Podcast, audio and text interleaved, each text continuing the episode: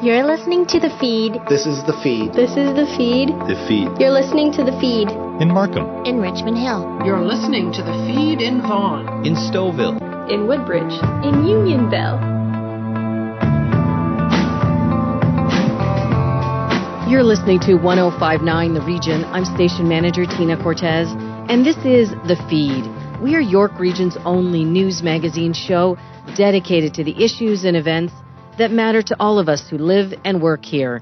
Coming up on the show today, the launch of the Just Do Kindness Foundation and the work of the Dr. J Children's Grief Center.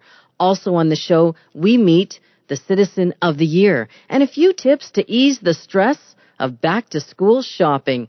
But we begin with how soon is too soon to introduce your child to technology.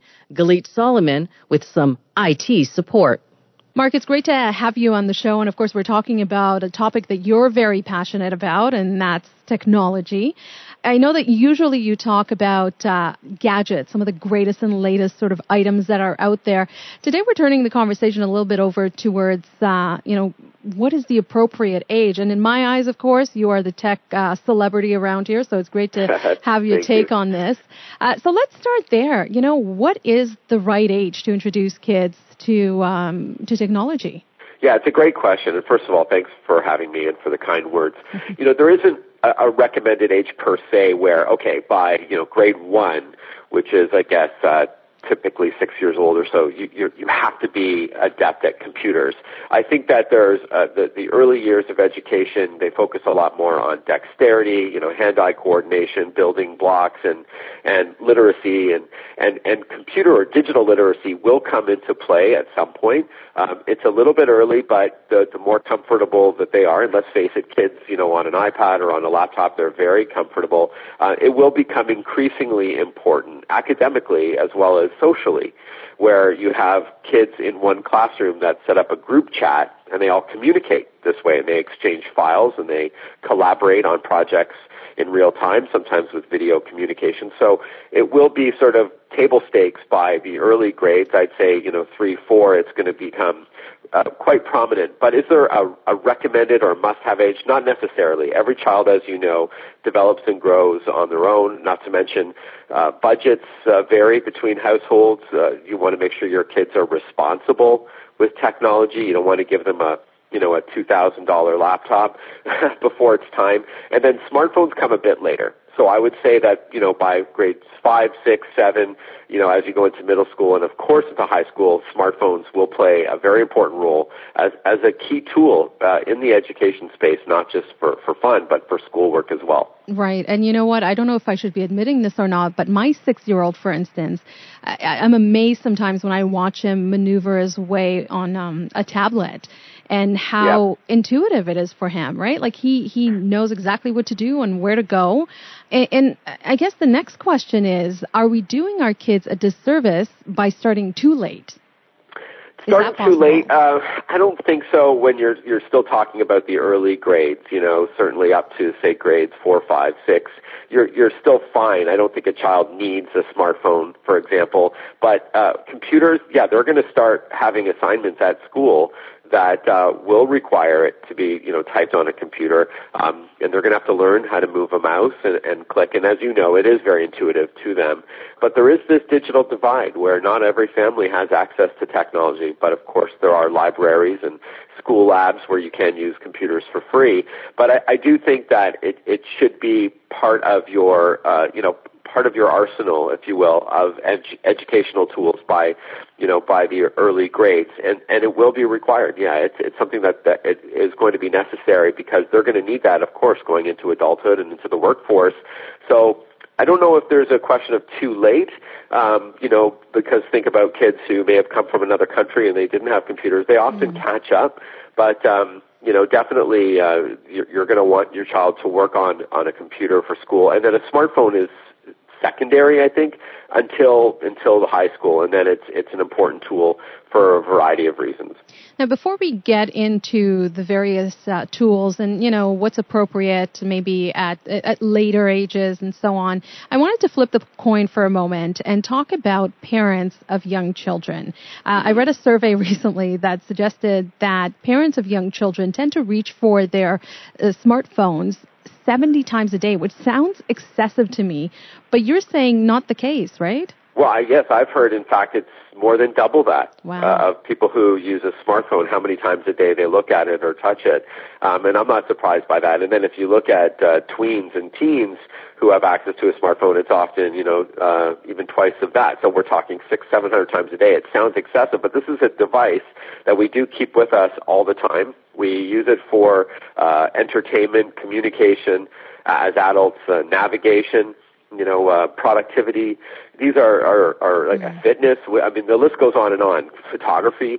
We, it's out like a digital Swiss Army knife. Uh, it's that, it, it is your one go-to device that can do it all. So it's no surprise that we use it a lot. But what I think you're hinting at here is uh, an increasingly common problem in Canada, and that's digital addiction.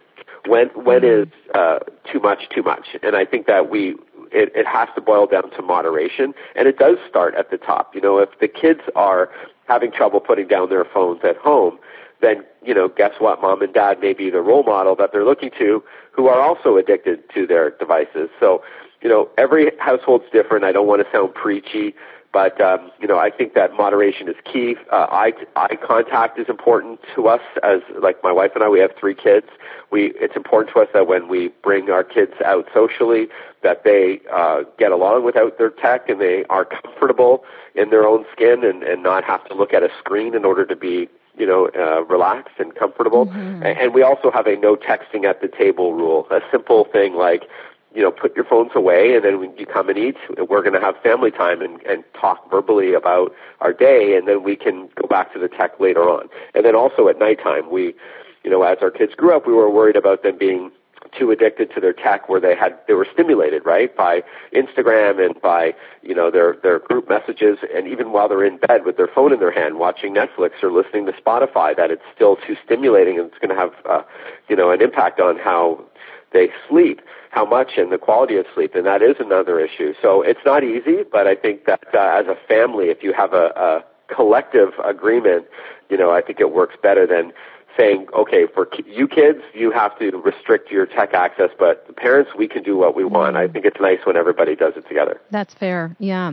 Marc, thank you so much for joining us on the feed and providing us with your insights on technology.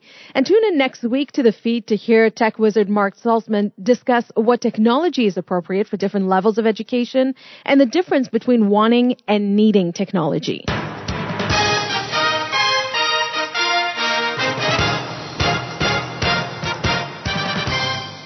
This is the feed on 1059 The Region. If you think it's too early for back to school shopping, think again. Sydney Bourguignon with advice to ease the stress.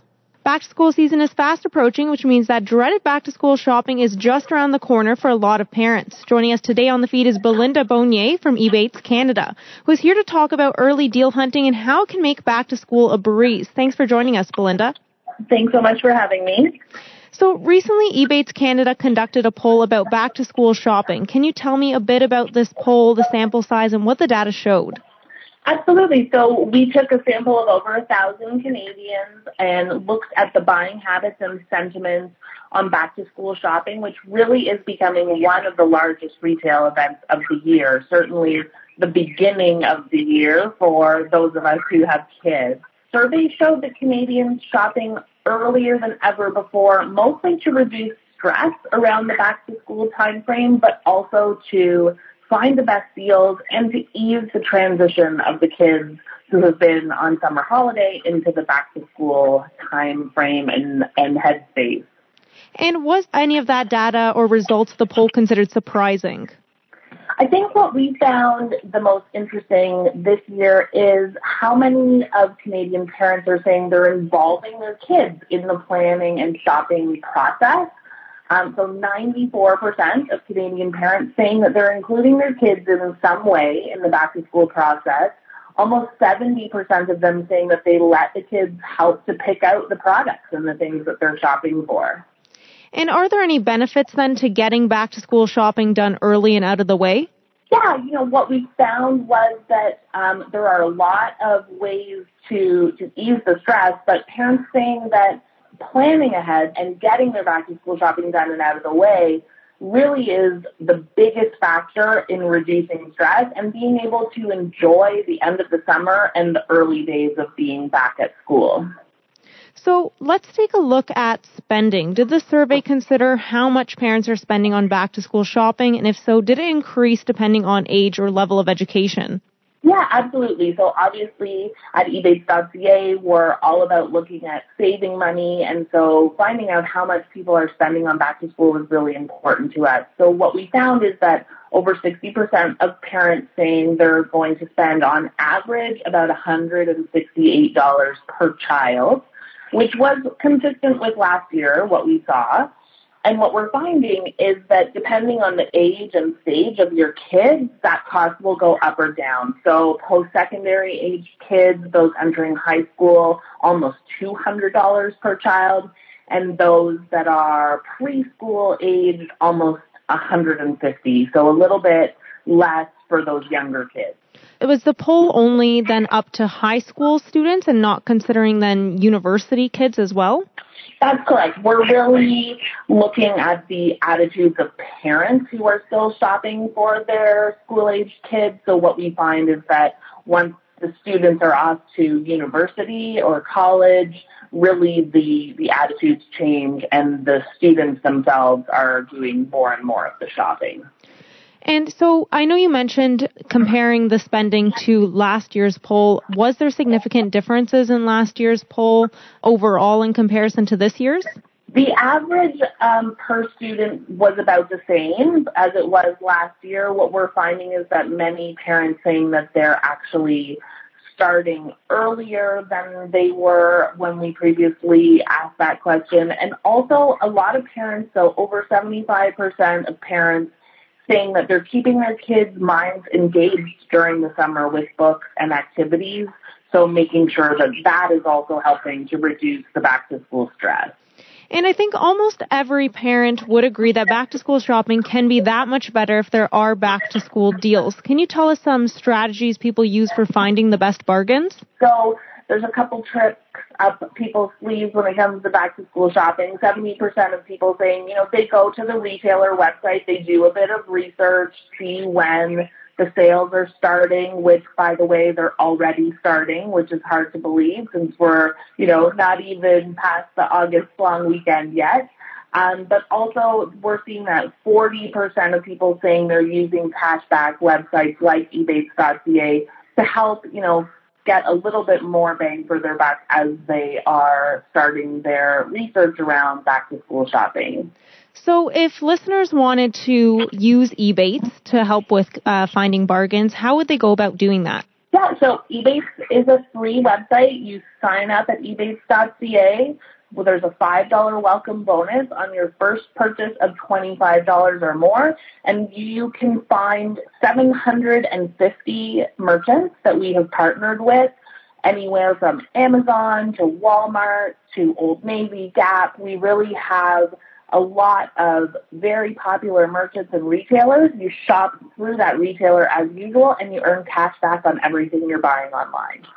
And is there anything else listeners should know about the poll that we haven't discussed already?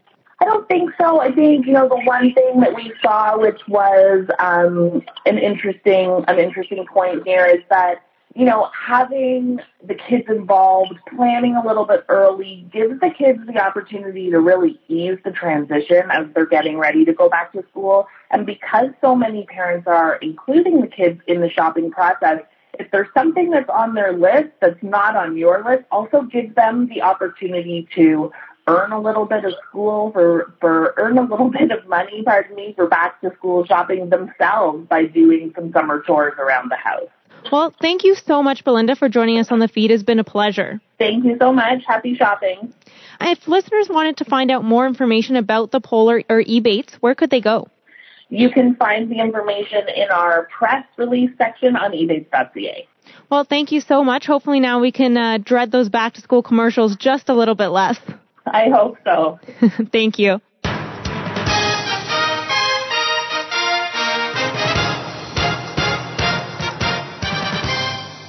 You're listening to the feed on 1059 The Region. I'm station manager Tina Cortez.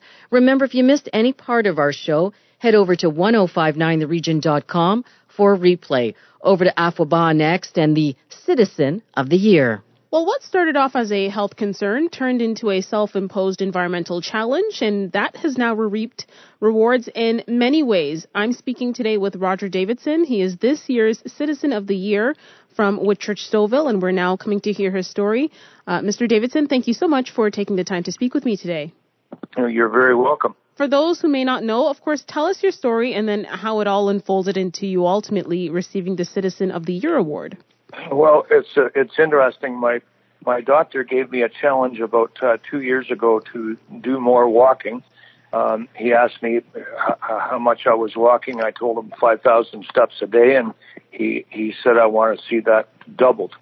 Uh, so I, uh, never being one to uh, treat things lightly, I I came home and bought a Fitbit and started walking 15 or 20,000 steps a day and um, uh, I always have my dog with me uh, because he he needs the exercise as well. And the first thing I started noticing when I was walking on the the pathways around our our town was really plastic litter uh, everywhere I walked. So I thought, well, I'll pick up one of those uh, grabbers from Canadian Tire and carry a, a shopping bag with me and just pick things up uh, while I'm walking. And um, wasn't very long before I was picking up know, seven or eight, ten shopping bags uh, of plastic uh, litter pr- pretty much every day. And as the pathways seemed to get cleaner and cleaner, I started going into the forest. And um, sure enough, I, I found uh, kids' hideaways with uh, hundreds of bottles of plastic bottles that, that I cleaned up. And, and I guess it was about a year and a half ago, I was down at a a stormwater pond on um, uh, Lashway, and I ran into a, a dead great blue heron. Uh, this uh, poor bird had been dead for a couple of weeks, so I, I pulled it apart with uh, two sticks and saw that its stomach was uh, com- really completely filled with plastic. Uh, about a week and a half later, I watched a, a white trumpeter swan diving in one of the ponds up on Hoover Park and uh, about the third dive uh, down, it came up with a, a plastic bag over its head, and I, I thought, boy, we're, there's no way for these these animals to live like this. So I, I started working on the stormwater ponds with my uh, dog, and we would walk around all the edges of the ponds and clean up as much of the of the plastic that we could find. Um, and my dog, I, I, I didn't really teach him this, but he he would watch me picking up uh, plastic bottles with the grabber, and if he um, if he saw one floating out in the water, he'd swim out and bring it back for me. So he he's really turned into a a, uh, a plastic uh, litter dog as well. As well. Uh, so that's really how it, it turned out, and and the um, uh, it, it seemed that on a pretty regular basis, I would run into people along the pathways who would thank me for what I was doing and say, uh, you know, I really have to start getting into that myself. We we walk a lot, and uh, uh, that's a great idea. Uh, the, the Kimberly Stark from the Lions Club called me a few months ago and thought that this was such a great idea that she uh, uh, she has her Lions Club now involved doing the same thing on a monthly basis. So, I, I, really, one person can't do it alone. Uh, but um, if you uh, set a good example, it inspires people, and and uh, certainly like the Lions Club, it gets the, more of the town involved in that kind of thing, and um, the result is that we've got much cleaner pathways now. And it's not even just one person or one group. It's now even translating to pets too. I love that part where you just said um, your dog would even sort of sort of started catching wind on it and started even picking up um, to help out too. I think that's cute. yeah, yeah, he's a he's a good dog, and he uh, seems to pick up on on things like that quickly. So, uh, the, in fact, this morning we were out doing the pond up on uh, uh, Hoover Park, and and he uh, found uh, two old old plastic ball balls that were along the shoreline, and uh, grabbed both of those and brought them over to me. So they ended up in the in the garbage bag as well. Wow, that's so wonderful. Okay, and so then, how did the town catch wind of you um, picking up litter, and then how did the nomination come about? Well, I, I believe it was. Um, I mean, it may have been more than one person, but uh, uh, again, because I run into so many people along the way while I'm walking, I I really got to know the the town folk, the people who cut the grass and look after the the pathways that work for the town and and it got to the point where every time I saw somebody on a on a lawnmower, they would smile and give me a thumbs up and and wave to me because they knew what I was doing and knew that I was helping. Um, and and uh, again, people would stop me and ask me what I was uh, I was doing, and when I explained it to them, uh, they'd they'd say, uh, "Terrific idea! I'm going to start doing that too." So I think word just kind of spread around um, and I I know for sure with Kimberly Stark uh, from the Lions Club is is one of the people who nominated me, um, and uh, I, I'm not sure how the selection process works, but um, I guess there was enough support there that they made me Citizen of the Year.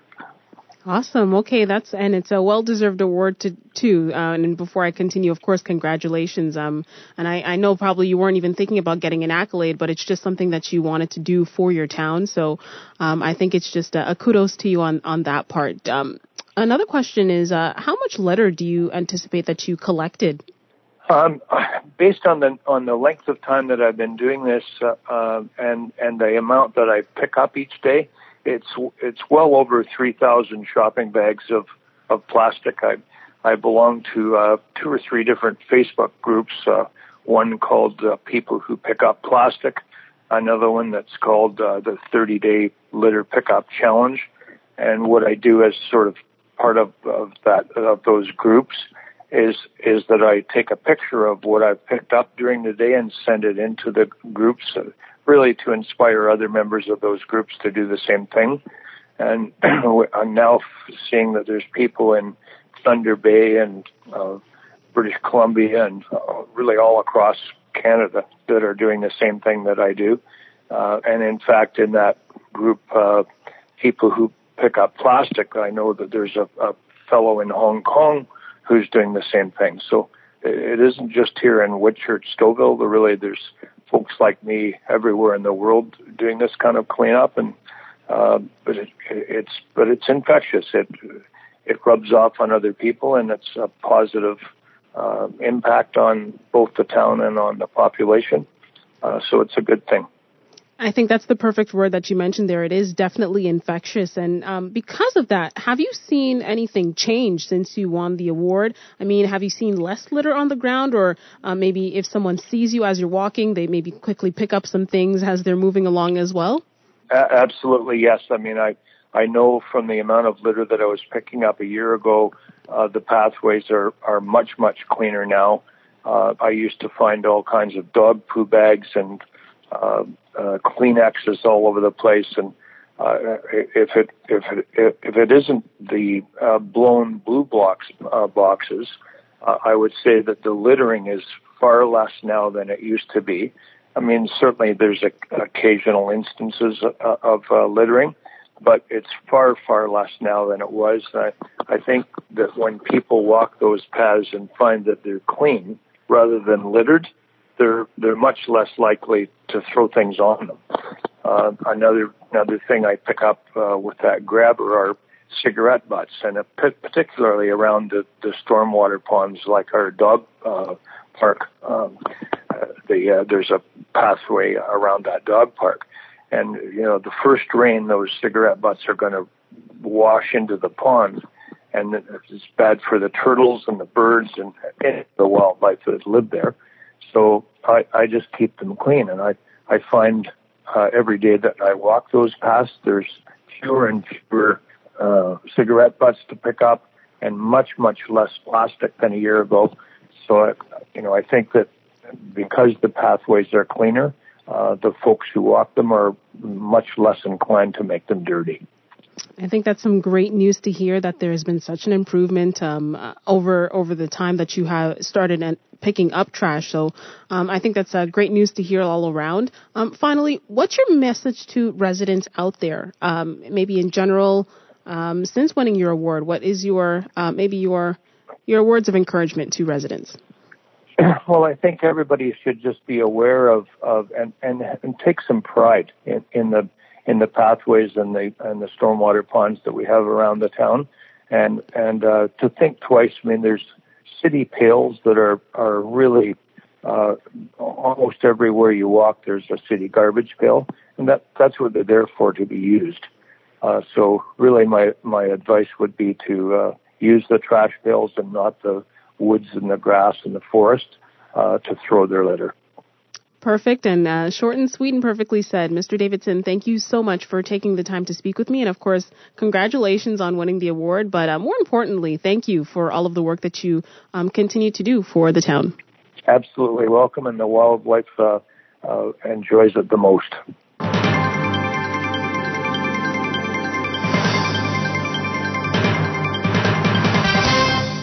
This week marked the one year anniversary of the deadly rampage on the Danforth.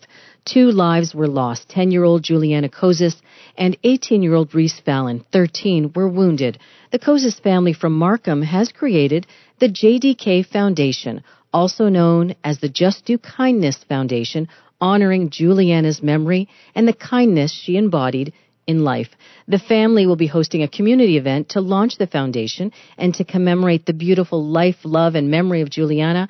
And it will be held Sunday, that's tomorrow, at uh, Fincham Park in Markham. And joining us to talk more about the foundation is Sarah Henderson from the Dr. J Children's Grief Center. Sarah, thank you for joining us.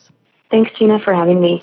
Before we talk about the Grief Center, what can you tell us about the JDK Foundation?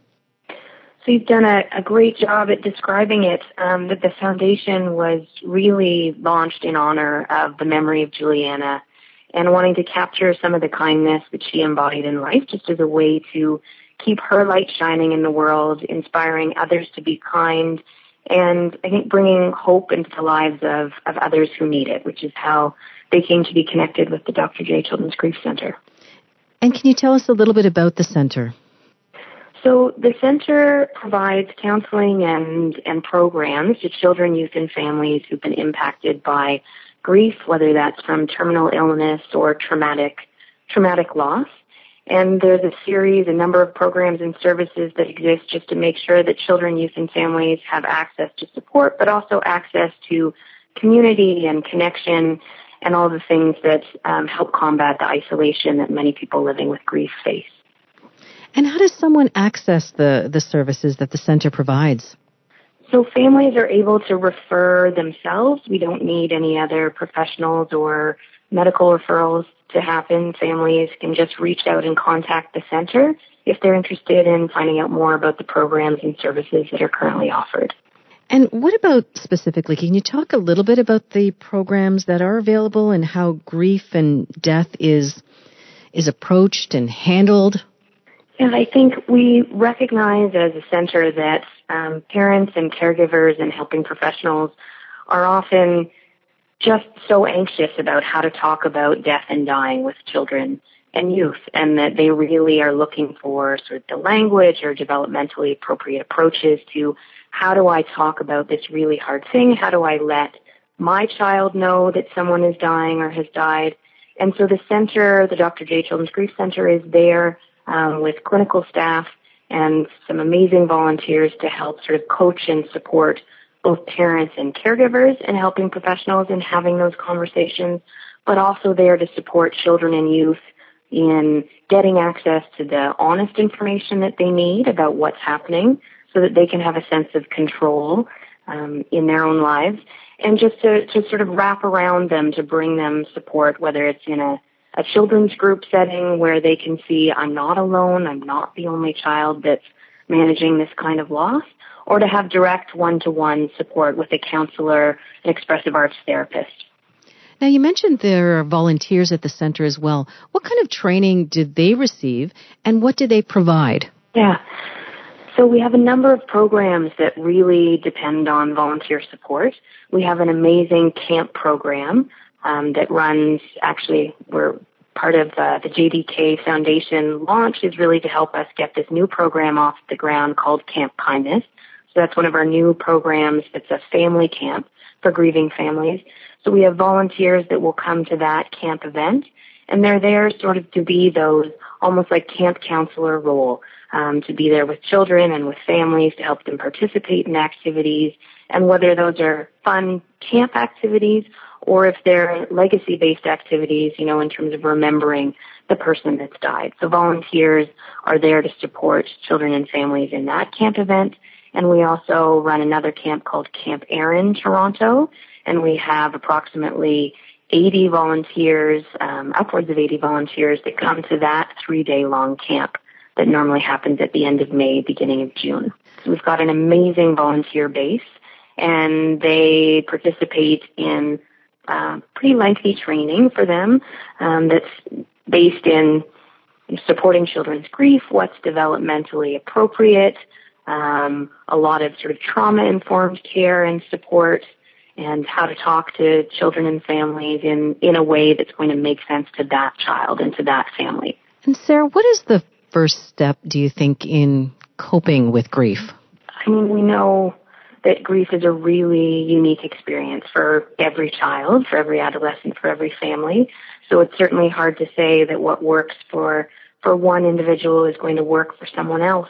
But we do know that certainly with children, they really need access to honest and, and clear information about what is going on, whether that's a palliative or terminal diagnosis um, of someone in their life or or how that person has died, that those details are really important to children so that they can begin to process what is going on and start to grieve. When did the Dr. Jay Center first, um, you know, come into existence? When did it start up? So the center began in about 2006, and we were initially connected to uh, a palliative care program at one of the Toronto downtown hospitals. And the center really came out of this um, identifying a gap in palliative care that there were a lot of younger children involved with adults that were dying who didn't weren't being involved in um, that process. They didn't know how to involve children in care, and children were sort of being blocked from participating in what was going on and knowing what was happening in their family. And so the, the center was created to have a means of connecting children um, to to that care for the person that's dying or for the person and then the family after they died. And if our listeners want more information about the center or to even volunteer, how can they do that? So we have a website. You can find us certainly online, the Dr. Jay Children's Grief Center, and uh, we have a, a tab there for people that are interested in volunteering. They can submit an application online.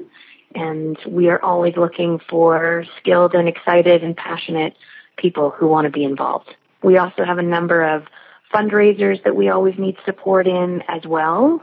The Dr. Jay Children's Grief Center doesn't receive any government funding. And so fundraising activities are a really critical part of us keeping our doors open and being able to continue to run our programs. Sarah, thank you for the work that you do and thank you for joining us on the feed. Thanks so much for having me. And uh, our thoughts and prayers are certainly with the families of uh, Julianna Kozis and Reese Fallon. Ours as well.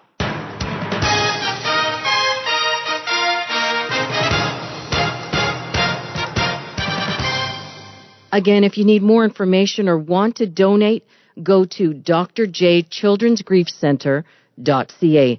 Shifting gears now and over to Jim Lang with what's next for women's hockey. Megan Bozek is one of the top women's hockey players in North America. Four time gold medalist with Team USA at the World Hockey Championship, and she was a huge part of the Markham Thunder when they won the coveted Clarkson Cup in 2018. And now, for a variety of reasons, she finds herself without a pro team for the coming season and thrilled to be speaking to her on the feed. Meg, how are you?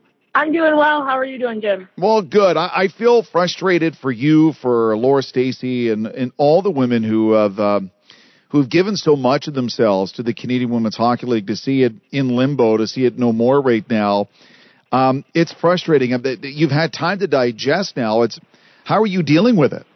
Yeah, it's it came obviously as a big shock to to all of us um, that we would no longer have a a league, and and obviously with another re- league running in in North America, um, well specifically the states, it's it's hard to to figure out what this future holds for women's hockey, but with all of the hype surrounding uh, the Olympics, World Championships, when we have uh, ladies competing in the NHL All Star game, we know that the future is bright. So we have to figure out how to go about it in a way that is sustainable for the future and not just not just another year that we're hoping to hold on. So we're looking at this as a future investment because some of us might might not even see the benefits of a league in the future, um, of good things to come for women's hockey, but we're doing it all for the betterment of the game for the future. Just so listeners are aware, nobody's getting wealthy off playing professional women's hockey in North America. What other jobs do you have, Megan, besides playing in the CWHL when you were in the league? Fortunately, um, there are a lot of us that are contracted out through our through our countries, whether that be uh, United States, through Canada. So that obviously helps, but a lot of a lot of coaching in the summer. Um, but but with that comes responsibility that you'll obviously have to train at times that you might not want to. You might have to skate when it's not ideal, but trying to figure all of that out and making sure that you can stay on your feet and pay your rent, pay your mortgage, take care uh, of your families if you have them. Megan, I, I see the NHL and all the huge money they have with corporate sponsors, the NHLPA, and I see what the NBA does with the WNBA. I, I still can't for the life of me why there isn't more of a financial, I guess, help helping hand from the NHL to keep pro women's hockey thriving because it's good for everybody. Yeah, I think that's the goal. Obviously, with that being the goal, there's been there's been numerous meetings with with the NHL side, seeing what that future would look like. Um, so right now it's it's going to be a an off year where um, we've decided not to play um, in the NWHL or any other league in North America um, to make sure that we all stick together to make sure that we're all trying to make that push so we can try to make this a living and try to get all of the best players in the world to to play in one league like the NHL has. I have to admit, Megan, I'm amazed by the solidarity of, of you and, and all the women on both sides of the border who are playing in the Canadian Women's Hockey League. It, I don't see any cracks in the armor at all. Yeah, it's been very, very impressive, but you know that we have to stick together. Just like hockey, it's a team sport. So with trying to send this game into the future, we have to all work together. I see, I know there are people that come to me and talk to me and say, well, geez, what can I do to help? What could fans and listeners and think, well, I'd like to do something to help them. Who should they email? What can they do to help make sure that professional women's hockey is a thing in North America? Because they all have children and young daughters who aspire to be the next Megan Bozek or Hilary Knight or or Laura Stacey or whomever and would like a league for them to play in. Yeah, we've actually started an association as well, um, the PWHPA, Professional Women's Hockey Player Association. Um, and with that, we are hoping to have some showcase weekends throughout the year. So with the girls that are still interested in playing, just not in the league this year, we will have training. We will have uh, showcase weekends. So obviously coming out to, to support that and um, we'll, we'll definitely post, all of us post on our social medias about uh, where we'll be, what we'll be attending, but always looking for sponsors too because with not playing in the league this year means that we will st- still need to find ice time, uh, practice games, get our training in. So obviously any any little bit helps, but the support has been has been huge, and we are very very grateful grateful for that. So hopefully it continues. You know what, Megan? No matter what happens, nobody can take away that playoff run in 2018 or what you and your teammates did with the Markham Thunder and winning the Clarkson Cup in overtime. It was it was phenomenal. It's a, I know a lot of hockey fans and sports fans in Markham New York region will remember for a long time, and I'm sure you will as well. Yeah, it was great. Um, the, that was such a fun year. I had actually joined the team in January, so I was a bit of a of a late addition, but um, going on that playoff run and um, obviously there's things that always band a team together and we had one of those hard moments as a team throughout the the second half of the season and we knew that we were we were going to be unstoppable. We had uh, all a special connection and a special relationship and just the the chemistry that our team had. We weren't the most skilled on paper, but the amount of support we had for one another and everyone on the ice and everyone that was on the bench just was as big of a part of that team as anyone else. So it was an incredible, uh, incredible championship and something that I'll remember for, for the rest of my life. Uh, Megan, you, you know a lot of NHL uh, current players and alumni players. What kind of feedback do you get from them from them concerning professional women's hockey in North America? Obviously, a lot of people want to see the the NHL take over, and we wish it was that easy with just telling the NHL to to take it over. But it's a process, and a lot of the reason that the CWHL wasn't successful, furthermore, was its model. Um, it just wasn't sustainable. Mm-hmm and they weren't generating the revenue um, that they obviously wanted to to make it um, professional where we that would be our job. So it's easier said than done, and, and we get that, and it will take time, and that's why we have to be patient. We have to trust this process. Um, so we're, we're hoping that bigger and better things are, are in the future for us. I love it. Megan Bozek of the Markham Thunder and the Canadian Women's Hockey League uh, fighting the good fight to keep professional women's hockey well alive and well for the long term for a long time in North America. I thank you for doing this, and uh, you have a supporter in this corner right here, and we hope that everything works out, Megan. Thank you so much. It's uh, always great to speak speak about this and and hopefully gain some more followers uh, throughout throughout this process. But thanks so much for having me on. Pleasure, Meg. Take care.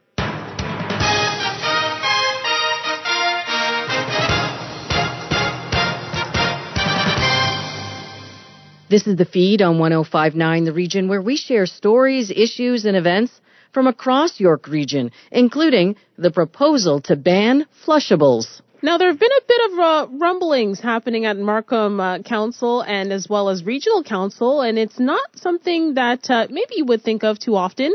Uh, there's a little bit of a controversial topic having to do with wipes, baby wipes specifically. We're going to now discuss the situation. Joining me to chat today is uh, Markham Councillor as well as Regional Councillor Jack Heath. Councillor Heath, thank you so much for taking the time to speak with me today. I'm looking forward to it. Awesome. Okay, so uh, maybe for the listeners that may not know, uh, let's give them a bit of a background. So I will not go into detail with it. I will uh, allow you to to go into it, but I'll just preface it a little bit. Some may say that you're picking a fight against a product that many seem to use, of course, in terms of um, the, the the proposal to ban baby wipes. If you could just give us the the understanding of what the big problem is. Well, the proposal is really not to ban baby wipes. It's to ban the word flushable on the baby wipe package. Um, uh, they are not to be flushed.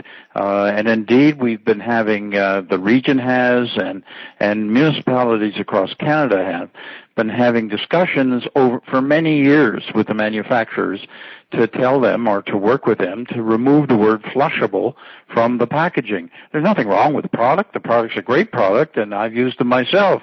Um, but to flush them is not the way to dispose of them. Okay, so first off, that maybe clears off a lot of air because the rhetoric that is coming around is that uh, it seems like you're picking a fight with that product and we should get rid of it entirely. So that's not necessarily the case. It's just a slight pivot in terms of getting rid of the word and not necessarily the product. Yes, um, uh, they have insisted, the manufacturers have insisted to uh, on using that word. They've claimed, um, you know, uh, they're going to take some time and look at it, but it's been a long time. Um, and that uh, is costing York Region residents about a million dollars a year. That's one dollar per every resident. Um, and I think that's low in the estimate. Um, other Canadian municipalities in total, there's been an estimate that it might be up to 250 million, which would be more like seven dollars per resident in York Region, uh, because they go down the drain, um, they go into the uh, the sewage system, they get caught, and they they glom onto fat particles, etc., and then block the sewer or almost block the sewer, and we have to have staff go down there and clean it. And uh, there can be floods. There's about the estimate's about 20 a year in York Region, um, flooding incidents that are caused, small ones, not like the large one this morning, uh, small ones that are caused by the flushables. They glom together, block the pipes, and uh, somebody gets uh, sewage in their basement. Hmm. okay. All right. I hear you. So, uh, of course, because of that that one word, it, it definitely changes the scope of things and how people use it, and of course how they dispose of it. Have you heard from other municipalities about this issue? Interesting. No, um, I haven't. I do know that other municipalities across the country. All you need to do is research it, and uh, been looking at some things online. Um, they've had similar incidents. Um, I think our estimate, I mentioned earlier, I think our estimate is a little low. Um, but it happens. The older the pipes, the more, in my view, the more difficult uh, uh, this can be. And uh, in York Region, the pipes are generally more new, uh, uh, plastic as opposed to iron, etc. And uh, uh, the blockages um, uh, are probably fewer. I would say that if you called Vancouver, the city of Vancouver, or the city of Toronto, city of Montreal, with large downtown areas, you're probably going to find a lot more blockages than we find. Right. Okay. And so because of, of course, the concern of blocking the pipes, um, as you mentioned, maybe the municipality of Markham, uh, because you have newer pipes, maybe be able to sustain it for just a little bit longer as opposed to municipalities that might be older. Can maybe other cities come um, and join along with Markham to maybe maybe file a formal petition against the companies to say, hey, get rid of the word because uh, you're affecting our, our, our basically our sewage system. Uh, that's a good point. Um, it's really York Region that's in charge of this, um, and this came up at York Region Council in in June. And uh, my recommendation uh, uh, it differs from um, some others. I'm not really an education person. I would uh, uh, say to the uh, uh, manufacturers, the word flushable has to be off the uh, the uh, the wrapping or the container or wh- wherever it is. It has to be off by January the first, or we're taking them off the shelf we can save a great deal of money, tax dollars, uh, just by them being disposed of in the green bin. Uh, some as- some of them can go in the green bin, some of them go in the garbage, but not down uh, the so- uh, the sewer system. So I would take them off the shelf. I'd give them a time frame and take them off the shelf. I think uh, education's good. But uh, why would the manufacturers put the word flushable on there if they're not flushable? I think that's uh, that's inaccurate. Uh, that's a, that's false and they should be just taken off the shelf. Would some say though that that might be too much of a radical approach, considering um, you're not you're not against the product, you're against the wording on the product? Would maybe uh, residents maybe come against you um, a little bit too negatively, saying, "Hey, you're taking away something that we use"? Well, I don't want to take it away. Um, they can use the product when, whenever they want, however they want. It's just how they dispose of it. Um, we have a green bin system in uh, York Region across the whole region, and uh, they can dispose of these in the green bin. Uh, or if they, uh, some of them, if they want, they can put them in the garbage. They just don't go down the sewer system, the toilet. And, uh, so everyone can use them. There's no problem with that. And, uh, I think, uh, we've been asking the manufacturers for years to take the word flushable off, and they don't want to do it, obviously. So, uh, you take the next step and say, uh, thank you, but they're, they'll be off the shelf. It would not take them more than three or four weeks at the latest, at the longest, to take the word off the packaging and get them back on the shelves. And there are many products that don't have the word flushable on them, so they would remain. Okay, and so um, now that the uh, motion was brought forward or the proposal was brought to regional council, what happens now? What's the process? Um, we just discussed it. Um, it was in a, uh, um, a, memo from staff, and we discussed it. And uh, staff is going to come back with an approach in the fall. Uh, I would say, or I don't know exactly when in the fall, but they'll be back with it, uh, and we'll obviously deal with it again. Um, our uh, staff up and the waste management staff up the region have been working very hard on this issue, and uh, I'm sure what they're going to talk about is some education aspects, and uh, what I'm going to talk about is I agree with that completely, um, but um, at some point in time we should remove any product that's got flushable on there when they're not acceptable in the sewer system. If they're costing seven dollars, up to seven dollars, let's say one dollar to seven dollars for every resident in the York region, uh, why should we allow it to continue? Right. Okay. So we're going to continue to watch this. Uh, it's a it's a pretty interesting debate, and I think, um, as you mentioned, it's probably likely that there might be uh, some sort of educational approach that council might move forward with in terms of uh, letting residents or helping residents understand that it's not necessarily a flushable item. Just just chuck it in the garbage and move it move it along. Councillor Heath, thank you so much for uh, this discussion, and we will continue to uh, monitor the situation. Hopefully, it gets a peaceful resolution. Thank you. That's our show for this week. If you missed any part of the feed or have a story idea, a community event to share, head over to our website, 1059theregion.com. I'm Tina Cortez. Thanks for listening.